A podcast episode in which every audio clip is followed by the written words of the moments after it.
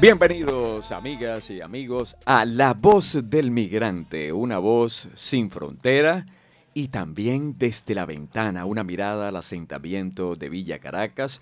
Muchas gracias una vez más a todas aquellas personas que se comunican con nosotros a través de las redes sociales. Sigue subiendo, gracias a Dios. Eh, toda la gente que nos preguntan, tratan pues eh, de alguna manera interactuar con nosotros. Laura Frequency está allí en el Master Control, quien les habla Marcos T. Montenegro y por supuesto también aquí acompañado de una persona que nos ha estado acompañando en las últimas ediciones, en las ediciones de La Voz del Migrante, Milton Patiño está aquí con nosotros. Y por supuesto, bueno, eh, una vez más eh, quiero recordarles el contacto directo, es el 317-840-4598.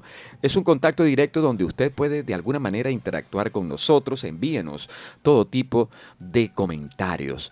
Y yo debo ser algo así como, digamos, un poco sincero con la gente y también sincero conmigo mismo. Y es que sencillamente desde el día de ayer o desde, más bien desde el día de anteayer, he sentido una gran tristeza, una gran tristeza que realmente me ha preocupado mucho. Y eso me lleva a preguntarme, ¿por qué? ¿Por qué ciertamente nos discriminan? Señor, porque usted me discrimina y sin conocerme mis acciones determina Diciendo que alguien como yo es un mal ejemplo porque no contemplo el mismo pensamiento de sus tiempos.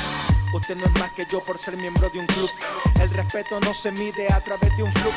Ese eres tú que mide posiciones sociales para los que no estén a tu par, tratarlos como marginales. A mí se me dirige con otros modales, pasando por alto que aquí todos somos iguales. Porque al de clase baja tiene que mirarle, como diciendo aquí solo mi plata es la que vale. ¿Quién le dijo a usted que por su hamburgués le da la facultad de juzgar a la gente como un juez? Y aunque digas que entre tú y yo no hay similitud, tengo cédula y los mismos derechos que tú. Porque usted, porque usted me discrimina. Míreme y distinga.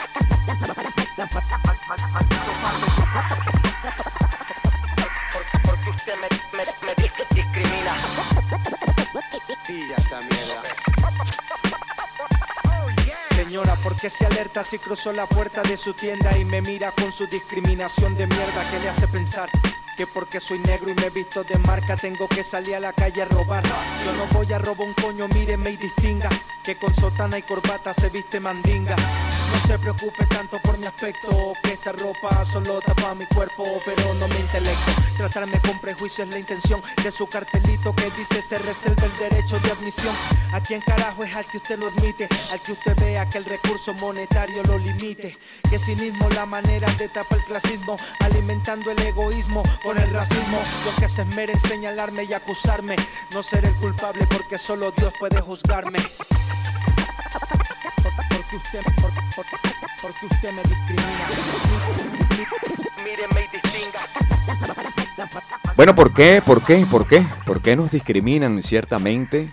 Y es el clamor de los venezolanos de bien Ahí sonaba una canción del requesón, que con toda seguridad es un poema, ciertamente. Y eh, estamos aquí, por supuesto, eh, recogiendo este programa de hoy, esta edición, sobre un compromiso que tenemos todos los comunicadores sociales de un llamado, más que un llamado es un grito ciertamente al sector político para tratar en todo momento de dar respuesta y que también de alguna manera este, englobe la capacidad de respuesta hacia una problemática como lo es ciertamente la xenofobia, la discriminación, los eh, discursos de odio que últimamente han aflorado aquí. Yo no sé qué te parece, Milton, realmente Totalmente. Eh, primero quiero unirme al sentimiento tuyo ya en mi, en mi mirada como colombiano fraterno, como eh, con la solidaridad que mantengo de, la condición humana, porque ha sido de toda la vida la del migrante. ¿no? Migramos de territorios a territorios internamente en nuestro país, otros de, de un país a otro. Las causas cambian, va de las condiciones sociales, políticas, búsqueda de mejores oportunidades hasta recientemente eh, las migraciones por condiciones climáticas. Entonces el mundo está hecho de esto. Sin embargo, A mí lo que me preocupa de, de, lo que está ocurriendo, porque realmente cuando, cuando tú lo señalas es que hay, se vienen como las oleadas de, de situaciones de orden público, de aumento de, de, la criminalidad, para hablarlo más directo, y mientras eh, el gobierno nacional tiene toda esta campaña de, de el camino a la regularización de los migrantes venezolanos, cualquiera va lanzando a los medios de comunicación unas declaraciones que terminan afectando seriamente eh, ese trabajo que se hace de acogida y de, de solidaridad.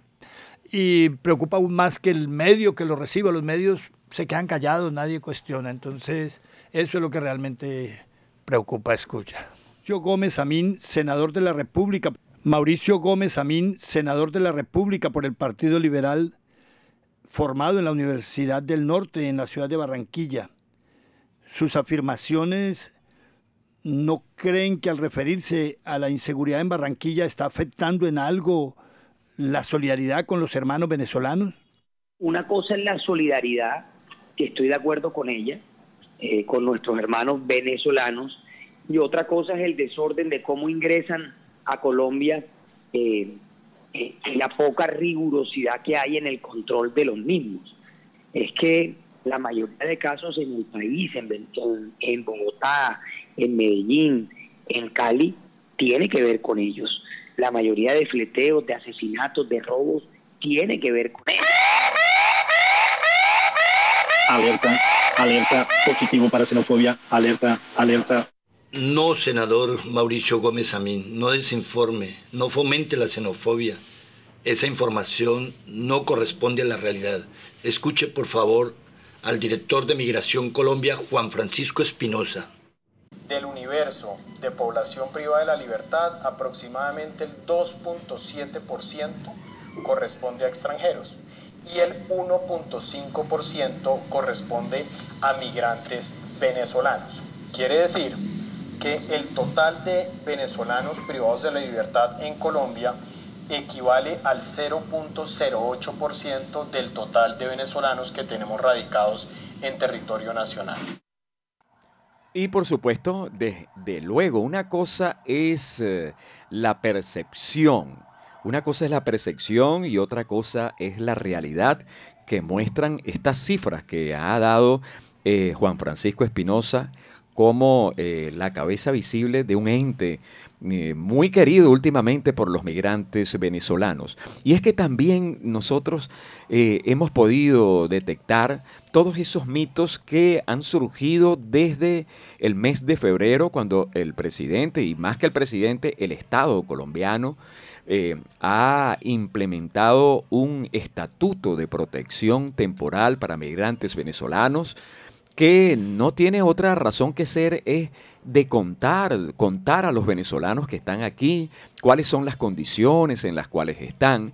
Eso generó de alguna manera una serie de, discursos de odio, de xenofobia, eh, y desde luego me viene a la mente, y lo tengo acá en las anotaciones, ciertamente eh, eh, los mitos relacionados con la criminalidad violenta, eh, la, eh, digamos, eh, los, los delitos de fleteo, de robo, este, son lamentablemente ligados a los venezolanos sin ningún fundamento por lo que ya hemos podido vivenciar desde el punto de vista estadístico. ¿no? Y un tema que ha sido crítico es el que se le atribuye también a los venezolanos con esa falsa percepción y de un análisis realizado por muchas fundaciones han determinado ciertamente que las tasas delincuenciales en Colombia no se han incrementado por la llegada masiva de los venezolanos.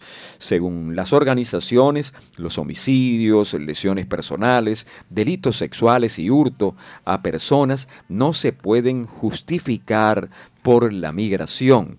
Y desde luego eh, estamos aquí unidos eh, en ese sentir, en un principio de integración, de solidaridad. Pero también el, tema eh, que está en el entorno, en el tapete, nos lleva de alguna manera a saber y a conocer de fondo conceptos, definiciones acerca de xenofobia, lo que es la estigmatización, qué es lo que realmente es el estereotipo. Milton, por supuesto, ¿qué nos puede decir al respecto? Bueno, yo eh, creo que alrededor de del tema que estamos tratando se van repitiendo de manera recurrente estos términos. Entonces uno dice, bueno, tal vez la audiencia necesite un poco del origen o de dónde salieron estos términos de xenofobia, de dónde salió lo de la estigmatización y de dónde viene el término de estereotipos. Entonces diríamos que el más común de pronto hablar de xenofobia tiene también su origen en, en, la palabra fobia. Cualquier fobia es un rechazo, ¿no? Eh, o el negarse a algo eh, entonces la, xenofobia es el rechazo o la fobia, el rechazo a la persona extranjera, independiente de cualquiera sea el país, pero es, trae implícito entonces el, cerrarnos como si la, cultura de un pueblo fuera única, y vuelvo y digo, no corresponde como al mundo real donde siempre ha sido las fronteras porosas, las regiones, muchas culturas no reconocen ni siquiera esa, ese esa frontera física, ¿no? Entonces, ese es el primer término. El término estigma, que uno dice nos están estigmatizando, eh, eh, tiene un origen en la antigua Grecia.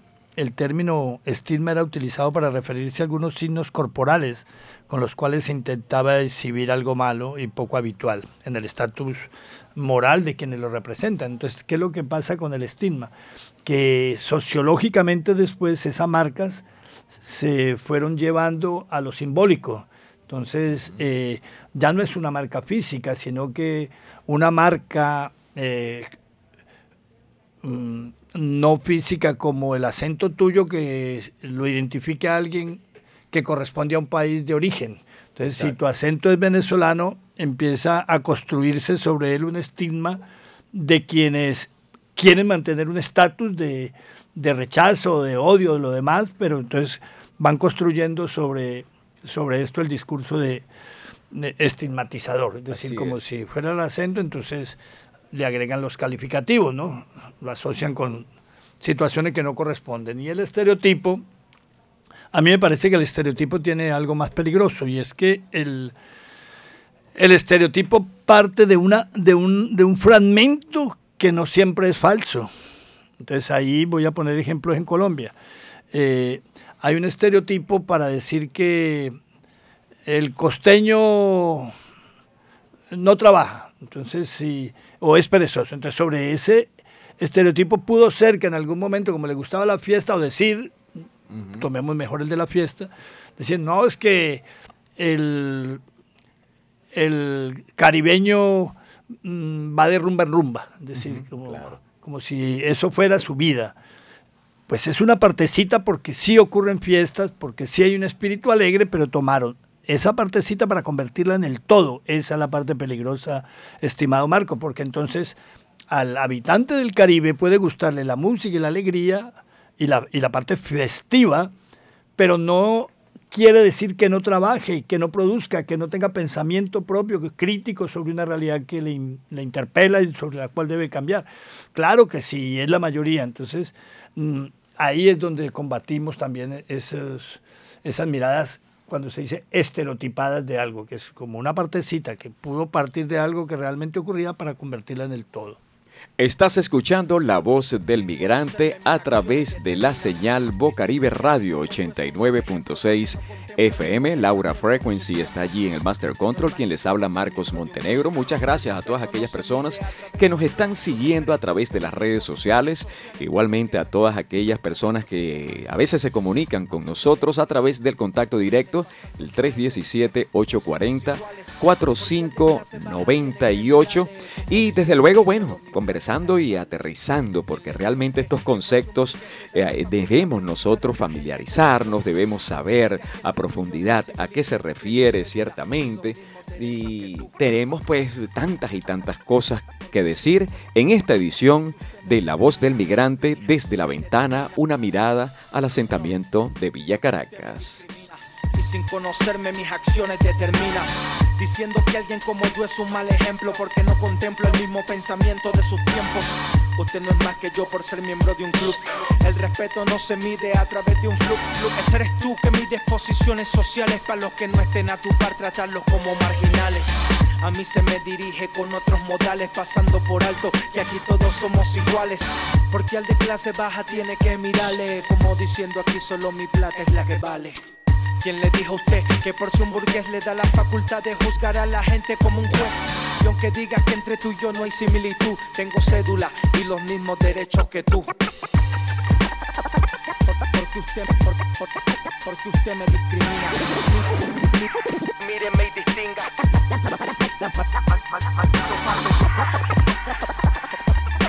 Porque usted me, me, me discrimina.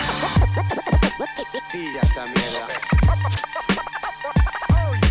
Señora, ¿por qué se alerta si cruzó la puerta de su tienda y me mira con su discriminación de mierda que le hace pensar? Que porque soy negro y me he visto de marca tengo que salir a la calle a robar. Yo no voy a robar un coño, míreme y distinga que con sotana y corbata se viste mandinga. No se preocupe tanto por mi aspecto, que esta ropa solo tapa mi cuerpo, pero no mi intelecto. Tratarme con prejuicio es la intención de su cartelito que dice se reserva el derecho de admisión. ¿A quién carajo es al que usted lo admite? Al que usted vea que el recurso monetario lo limite. Que cinismo la manera de tapar el clasismo, alimentando el egoísmo con el racismo. Los que se esmeren en señalarme y acusarme, no seré el culpable porque solo Dios puede juzgarme porque usted, por, por, porque usted me discrimina. Míreme y distinga.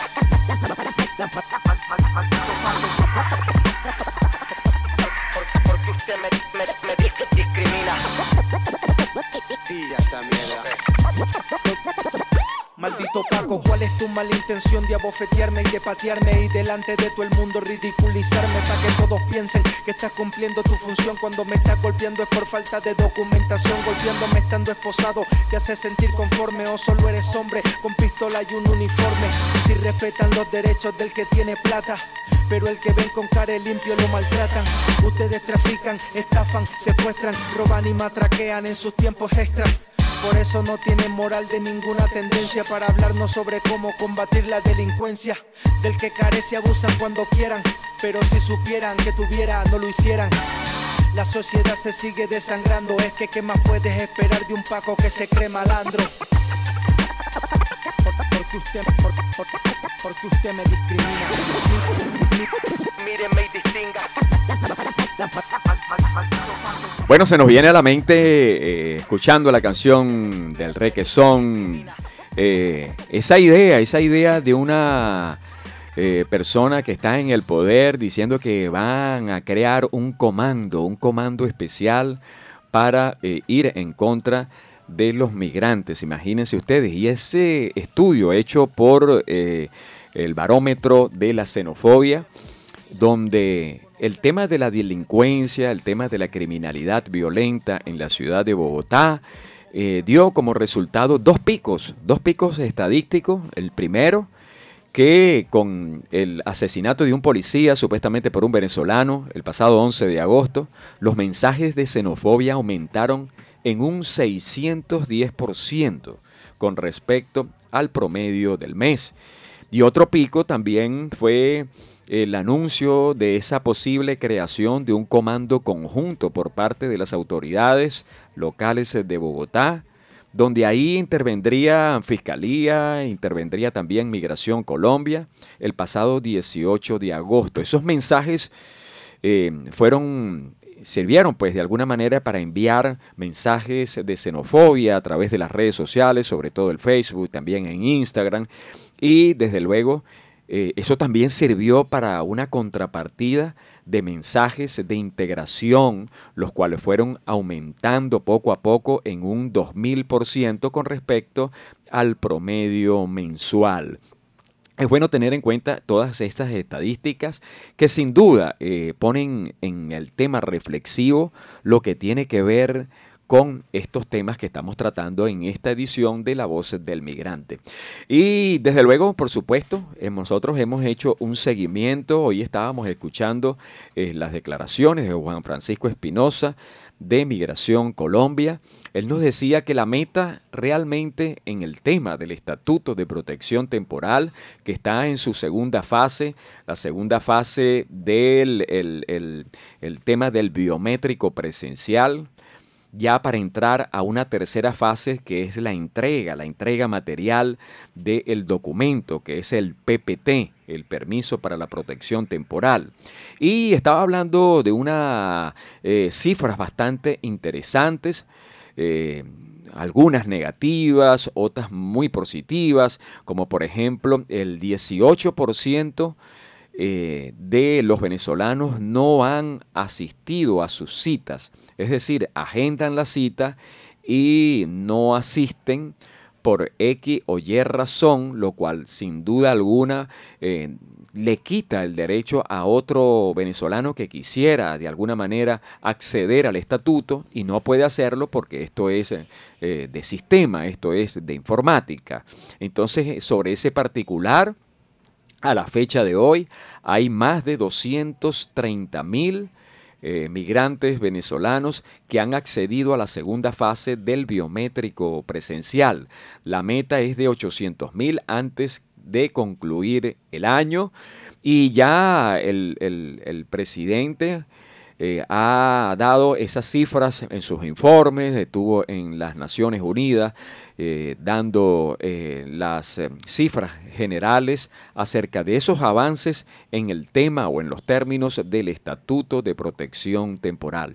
Es preciso recalcar que ese, esa migración venezolana que ha, estado ciertamente desde, yo diría que desde el 2011, 2012, y con énfasis en el 2017, cuando realmente se me viene a la mente la imagen del el puente allá en Cúcuta, totalmente abarrotado de migrantes venezolanos tratando de pasar la frontera, una imagen que recorrió este, los diarios del mundo, y es porque precisamente son 2.219, 2.219 eh, kilómetros de frontera que nos unen con los venezolanos. Bueno, un saludo especial, gracias Milton. Aquí está el señor Agri López, excelente, un saludo para ti. Este, gracias, gracias realmente. Laura Patiño también, un abrazo, un saludo para ustedes.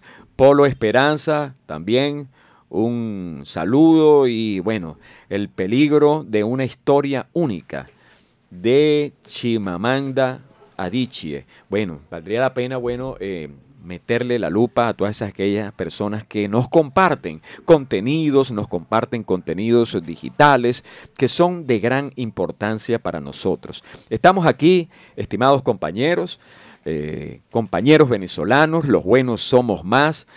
Recordemos que el Estatuto de Protección Temporal estará durante todos estos meses. Recordemos también que ha habido avances muy importantes, sobre todo el, director de migración ha dicho que los primeros documentos que se van a otorgar, los primeros plásticos, por así decirlo, serán para los niños y niñas. Para nadie es secreto que debe haber una preeminencia de los niños y niñas.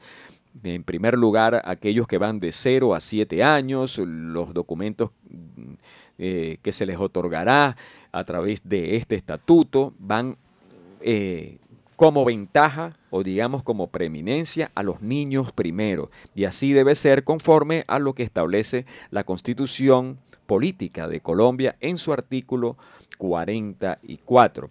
Y bueno, la dinámica, la dinámica para la entrega, la entrega de esos documentos, eh, ciertamente em, será a través de un correo electrónico es decir, deben estar muy atentas aquellas personas que ya hicieron el biométrico presencial, estar atentos a su correo electrónico. Allí eh, pueden haber tres tipos de mensajes.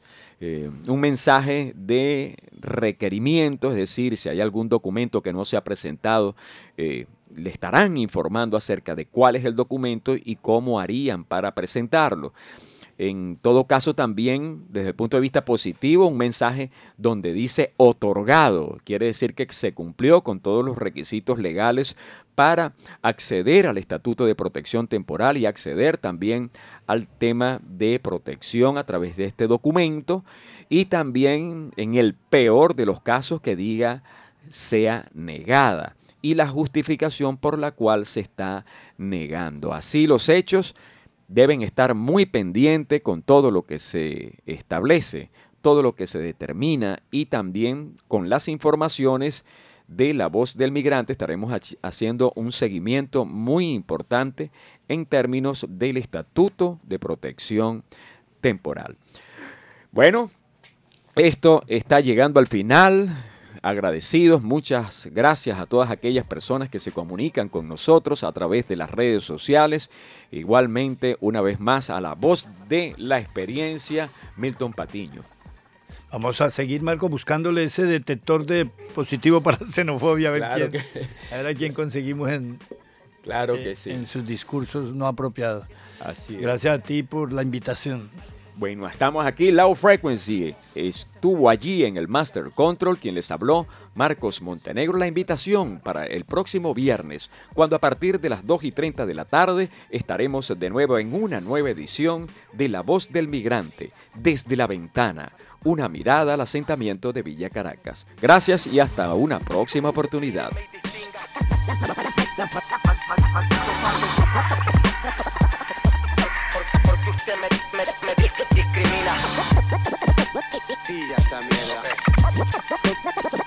Maldito Paco, ¿cuál es tu mala intención de abofetearme y de patearme y delante de todo el mundo ridiculizarme para que todos piensen que estás cumpliendo tu función. Cuando me estás golpeando es por falta de documentación, golpeándome estando esposado, te hace sentir conforme o solo eres hombre con pistola y un uniforme, si respetan los derechos del que tiene plata, pero el que ven con cara limpio lo maltratan, ustedes trafican, estafan, secuestran, roban y matraquean en sus tiempos extras. Por eso no tienen moral de ninguna tendencia para hablarnos sobre cómo combatir la delincuencia. Del que carece abusan cuando quieran, pero si supieran que tuviera no lo hicieran. La sociedad se sigue desangrando, es que qué más puedes esperar de un Paco que se cree malandro. Porque usted, porque usted me discrimina. Míreme y distinga. Bocaribe Radio 89.6 FM